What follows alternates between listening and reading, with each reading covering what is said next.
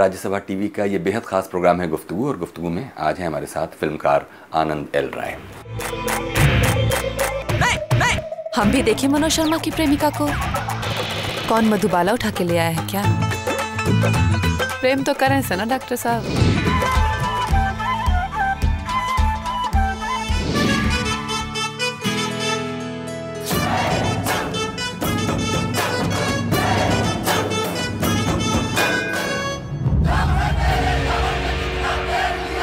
CM बनने वाले हैं हम। और अगर किस्मत ठीक रही तो एक दिन पीएम भी। आनंद एल राय। आनंद एल राय का जन्म मुंबई में हुआ, लेकिन उनका पालन पोषण दिल्ली में हुआ। अपने करियर की शुरुआत आनंद एल राय ने इंजीनियरिंग से की, मगर जल्द ही अपनी पढ़ाई छोड़कर वो मुंबई पहुँच गए, जहाँ पर उन्होंने अपने बड़े भाई रवि राय को असिस्ट किया।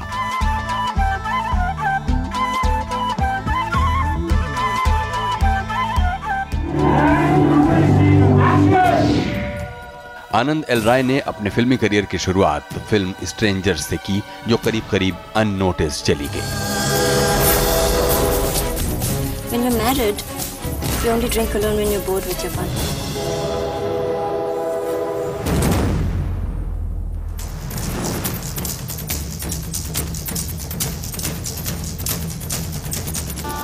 लेकिन 2011 में आई तनु वेट्स मनु ने उन्हें कामयाबी की बुलंदियों पर पहुँचा दिया। शर्मा जी आप आदमी बड़े डार्लिंग टाइप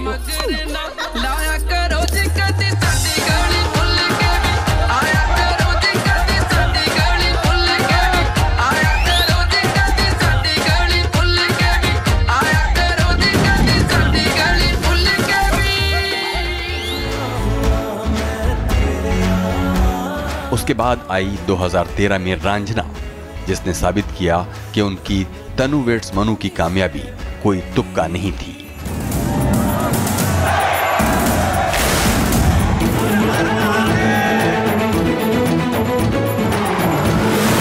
ये बनारस है। और लौंडा साला यहाँ भी हार गया तो जीतेगा कहाँ? अबे रिक्शा वाले पैसे ना लेना मैडम से। भाभी है तुम्हारी। यू आर मैड ऐसा कुछ नहीं है। Forget me you forget me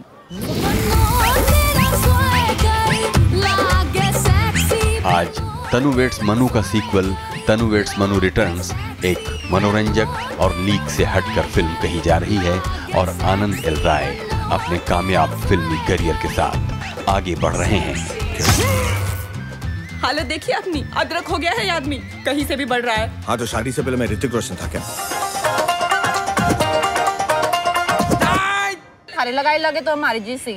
पर मैं थारी लगाई ना सू। हमारा नाम है कुमारी कुसुम सांगवान यो हमारी सहेली पिंकी। हम रामजस कॉलेज दिल्ली यूनिवर्सिटी में पढ़ू सू। स्पोर्ट्स कोटे तहत मिस लिया नेशनल लेवल के एथलीट सू। जिला जज्जर बारह पैंतालीस ज़ीरो सात और फ़ोन नंबर में दऊ कौन? जैसी मैं फिर से शादी कर रहा हूँ। यहाँ एक बार घोड़ी पे चढ़ना नसीब नहीं हुआ। ये साले को घोड़ी पे ही घूम रहे हैं तब से।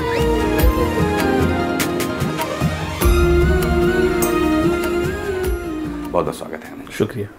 हमें बताइए कि शायद आप दिल्ली में ही पैदा हुए और फिर अपनी इंजीनियरिंग की पढ़ाई करते हुए और आप फ़िल्मों में आए। लेकिन फ़िल्मों में आने से पहले जो वाला दौर टेलीविज़न में गुजरा वो एक काफ़ी नाकामियों का दौर है।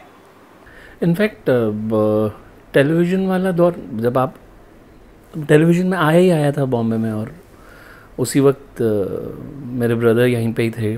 वो टेलीविज़न सीरीज़ में उसी वक्त मूव किए थे। तो उनके साथ काम। पर इनफैक्ट इरफान साहब टेलीविज़न नाकामियों का नहीं था। इनफैक्ट टेलीविज़न बहुत अच्छा दौर था उस वक्त का। वीकली शोज़ थे। और तब तक मैं, ये मैं बात कर रहा हूँ नाइन्टी फाइव नाइन्टी सिक्स की। बहुत वीकली शोज़ का दौर था डायरेक्टर्स और राइटर्स की एक अलग सी अहमियत थी। और हम लोगों ने अपनी कंपनी शुरू की और काम करना शुरू किया। इनफैक्ट हमें बहुत हाँ अगर मैं बोल सकूँ तो हमने वो गोल्डन फ़ेज़ एंजॉय किया टेलीविज़न में जहाँ पे आपने अपने मन का काम किया और वो ऑडियंस तक पहुँचाया। इनफैक्ट डीडी का ही शो था जो मेरे ब्रदर डायरेक्ट करते थे इम्तहान जो कि बहुत ही पॉपुलर रहा। तो टेलीविज़न हम लोगों ने बहुत बहुत इन्जॉय किया है। हम पे वो कभी भी प्रेशर की तरह नहीं आया और अ, हमारे लिए वो बहुत अच्छा वक्त था। और फिर वो दौर आया कि जब आप टेलीविज़न से एक तरह से थक गए और आपने कहा कि अब हम फ़िल्मों की तरफ़ चलते हैं। जी वो वो वो ही वाला दौर था जब आप वीकली सोप से आप डेली सोप में आप एंटर किए। कुछ वक्त तक आपने किया फिर आपको लगा कि नहीं ये तो अब जॉब बनती जा रही है। क्रिएटिविटी के नाम पे कुछ ऐसा कुछ नहीं हो रहा। है और तब आप फैसला करते हैं लाइफ में कि आपको या तो हर हफ़्ते एक चेक एक चैनल से मांगना है या अपने आप को क्रिएटिवली सेटिस्फाई करना है और आपको जो एक जिस वजह से आप इस शहर आए तो इसका मतलब है कि टेलीविज़न करते हुए आपके जहन में कोई क्रिएटिव गोल था कि कुछ इस तरह का काम उसे हम क्रिएटिव कहेंगे और उससे सेटिस्फेक्शन मिलेगा? जी जी जी वो जी। क्या था? अब आपको एक वक्त पे आके तय करना पड़ता है अपनी ज़िंदगी में जब आप जो काम आप करना चाहते हैं अगर आप उसी फ़ील्ड में आ जाएँ। उसके बाद भी एक और फैसला होता है कि अ, मन की करनी है या फाइनेंशियली अपने आप को सिक्योर करना है। तो लकीली मेरे लिए अपनी ज़िंदगी में फैसला करना बहुत आसान रहा है कि मैं क्योंकि बहुत थोड़े में संतुष्ट होने वाला इंसान हूँ। तो मेरे लिए ये वाला फैसला कर लेना कि यार मैं अपने आप जिस पर्पज़ से आया हूँ जिस वजह से मुझे लगता है कि यार मैं हूँ इसलिए कि मुझे कहानियाँ सुनाने में मज़ा आता है।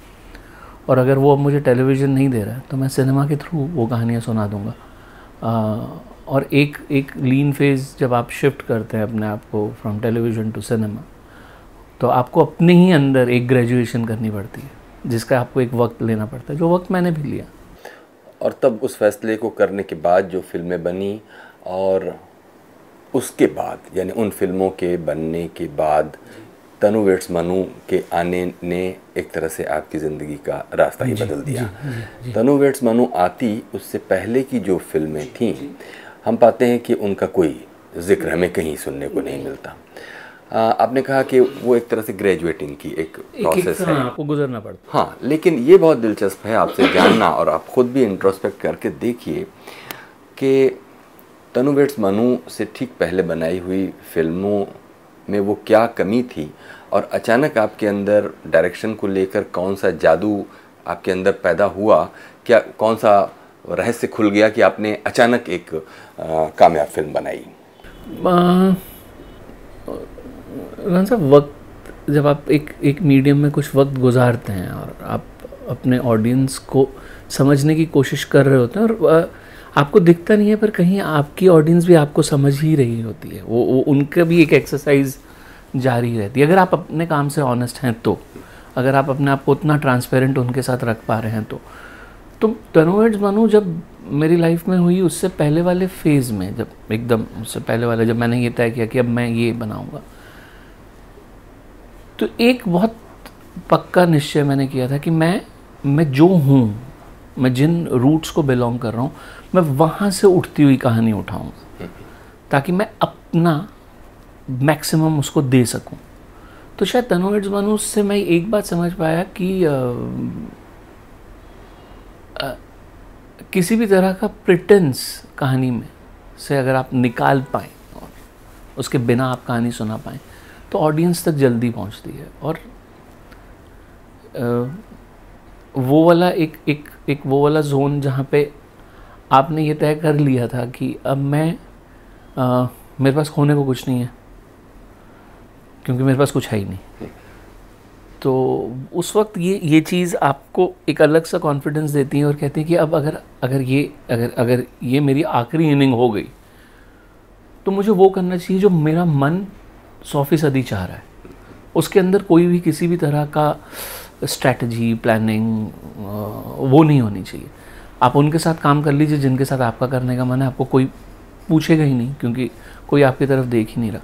तो तनवर्ड्स बनू बहुत बहुत दिल से और एक एक एक खूबसूरत जिद से बनाई हुई कहानी। अंग्रेज़ तूने अफीम क्या है खाली? जो मुझसे तू ये पूछे कि कौन सा रंग? रंगों का कारोबार है तेरा, ये तू ही तो जाने कौन सा मेरा बालम रंग मेरा साजन रंग मेरा कार्तिक रंग मेरा अगहन रंग मेरा फागुन रंग मेरा सावन रंग। पल पल रंग ते रंग ते मेरे आठों पैर मन भावन रंग। और वो जब ऑडियंस तक पहुँची तो मैंने ये तय किया कि ये ये ज़रूरी है। ये ये ये मन और ये ज़िद का कॉम्बिनेशन ज़रूरी है। तो शायद वही एक चीज़ है जो मैं अब पकड़ के चलता हूँ। हम देखते हैं कि आपने आ, फ़िल्म बनाने को सीखना। सीखा बेशक आपने अपने भाई के साथ टेलीविज़न करते हुए सीखा होगा। लेकिन जब आप एक फुल फ्लेज डायरेक्टर के तौर पर एक एक फ़िल्म मुझे डायरेक्ट करनी है कहीं आप ये भी कहते हुए पाए जाते हैं कि आपके पिता को ये लगता रहा कि तुम्हारे अंदर एक डायरेक्टर है। लेकिन जब सचमुच वो डायरेक्शन का काम आपके सामने आ जाता है तो बिना उसका उसका ईडियम सीखे उसे करना वो क्या क्या अनुभव है? मैं ये इन्जॉय कर रहा हूँ साहब मुझे मज़ा आ रहा है। मैं आज भी कोशिश यही करता हूँ कि अ, मुझे ये ना समझ में आए अ, कि जिस जिस चीज़ को मैं ऑनेस्टली बोल रहा हूँ उसकी कोई कैलकुलेशन ना हो मेरे पास। और ये मैं अपने एक्टर्स को और अपनी टीम को बोलता रहता हूँ कि यार अगर जो मैं कर रहा हूँ उसी को ही डायरेक्शन बोलते हैं तो ठीक है जब तक चल रही है तब तक चलने देता हूँ। तो क्योंकि कोई एक एक मेथड या एक क्राफ्ट की एप्लीकेशन मैंने अपनी तरफ़ से कॉन्शियसली कोशिश नहीं की है। तो एक चीज़ बहुत जिस चीज़ को लेकर मैं बहुत श्योर हूँ कि किसी भी तरह की डिसऑनेस्टी मेरी कहानी में या मेरे, मेरी मेकिंग में मैं नहीं आने देता। डर से दूर रहता हूँ। मैं मैं नहीं डरता। मैं फ़िल्म बनाने से पहले ये नतीजा नहीं निकाल लेता कि अगर ऐसी बनाऊँगा तो चलेगी और वैसी बनाऊँगा तो नहीं चलेगी। अपने आप को ही मैं जज करता हूँ बाद में कि यार तनु एडवानू से रांझना रांझना से तनु एडवानू रिटर्न कहीं पहुँच रहे हो कि नहीं पहुँच रहे हो? कुछ हो रहा है कि या नहीं हो रहा है? कहीं रुक तो नहीं जा रहे हो? कहीं समझ पा रहे हो कि एक सक्सेस सक्सेस क्या होती है और एक अचीवमेंट क्या होती है? उन दोनों के बीच का अंतर समझ पा रहे हो? तो अचीव करना ज़रूरी है सक्सेस आ जाएगी। मैं समझता हूँ कि इस बात को आपसे ज़्यादा कम लोग समझ पाए कि सक्सेस को का फॉर्मूला कैसे क्रैक किया जाए। बहुत कम टाइम में आपने ये किया है एक के बाद एक के बाद दूसरी के बाद तीसरी फ़िल्म आ, और लोगों की एक्सपेक्टेशन आपके साथ है। अभी बातों का ये सिलसिला जारी रखेंगे एक ब्रेक लेंगे छोटा सा। अभी वक्त है छोटे से ब्रेक का। ब्रेक के बाद हाजिर होते हैं और बातें जारी रखते हैं। फिल्मकार आनंद एल राय के साथ। है तो है तो बिज़नेस ही। फ़िल्म मेकिंग आप बहुत देर तक अपने आप को क्रिएटिव जोन में आप बोल सकते हैं कि मैं रह रहा हूँ और मुझे ये कहानी सुनानी हो रही। पर जब आप बाहर निकलते हैं, सो वो कहानी लेके और सुनाने के लिए तो उसके साथ बिज़नेस ही किया जाता है।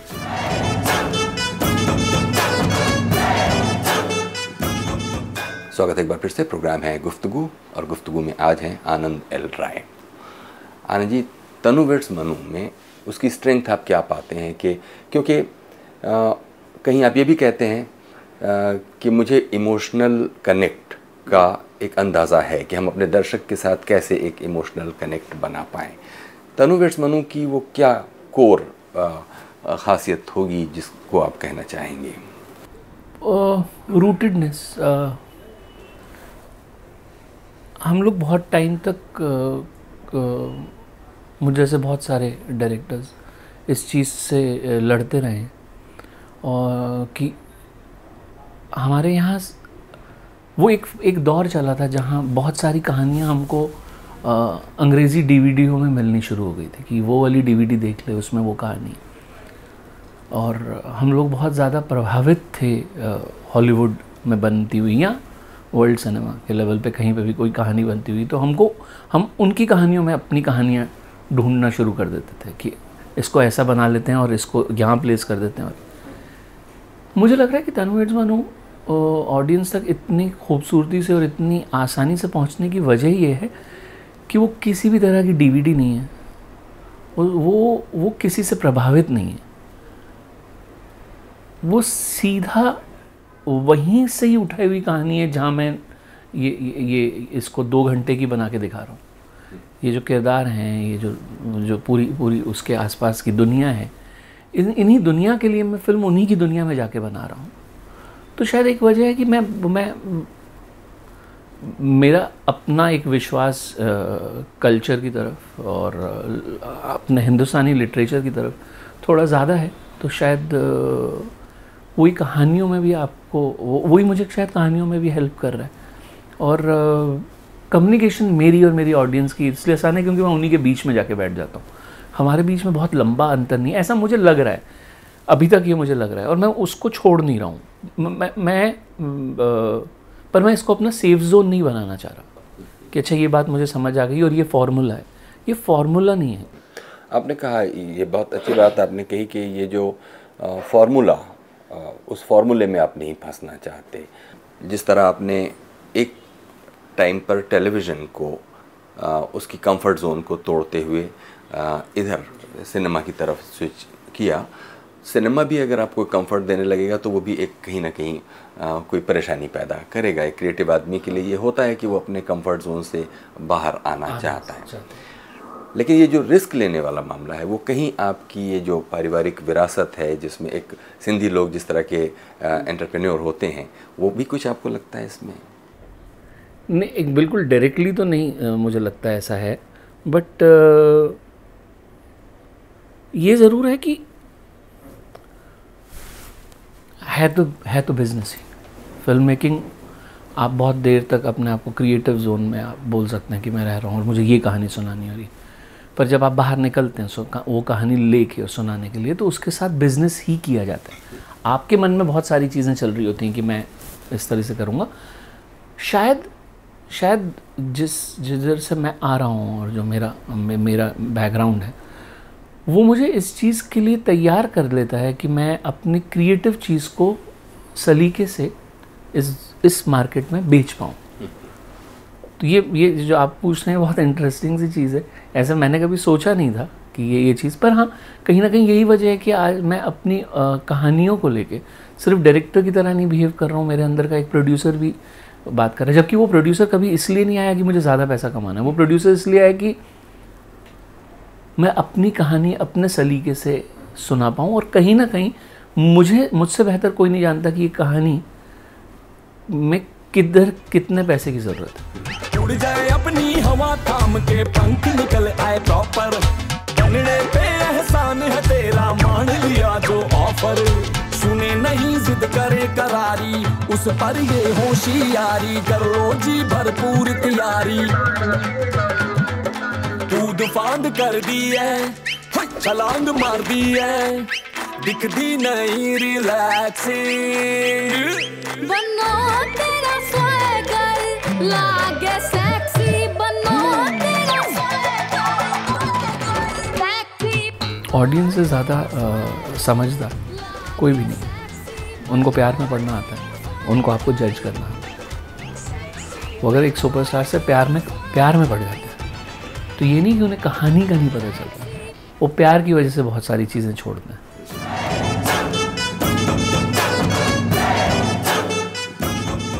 स्वागत है एक बार फिर से। प्रोग्राम गुफ्तगु है और आप देख रहे हैं आनंद एल राय को आज गुफ्तगु में।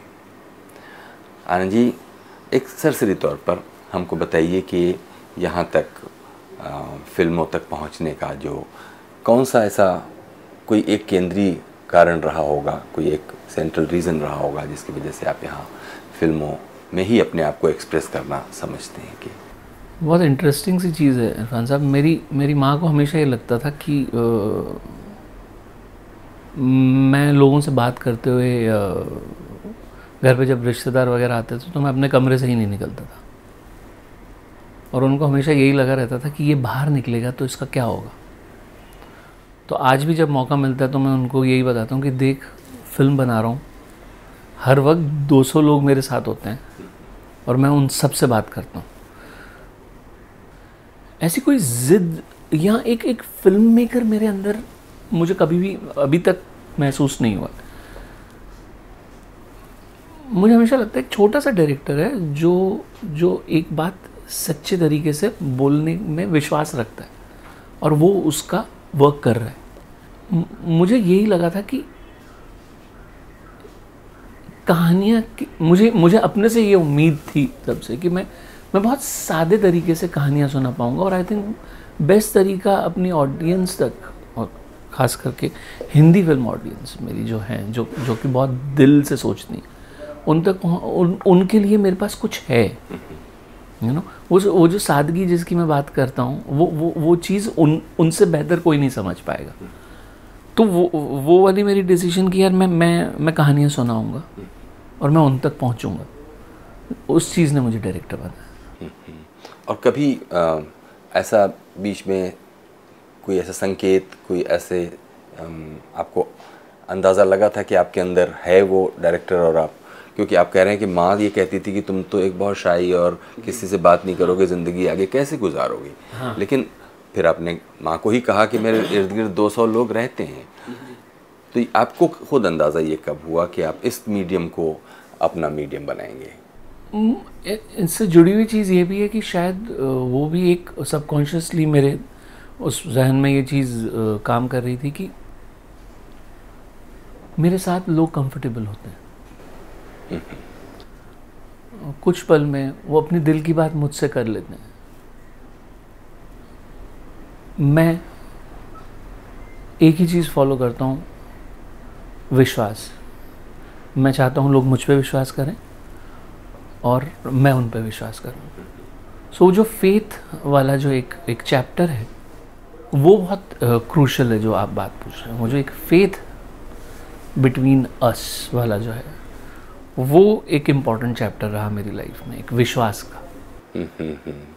और जब आप ये सुनते हैं कि बहुत आजकल नई फ़िल्में नए सब्जेक्ट्स पर बन रही हैं और बिल्कुल एक नया दौर है फ़िल्मों का तो इस सीन को देखते हुए अपने आप को उसमें कहाँ आप पाते हैं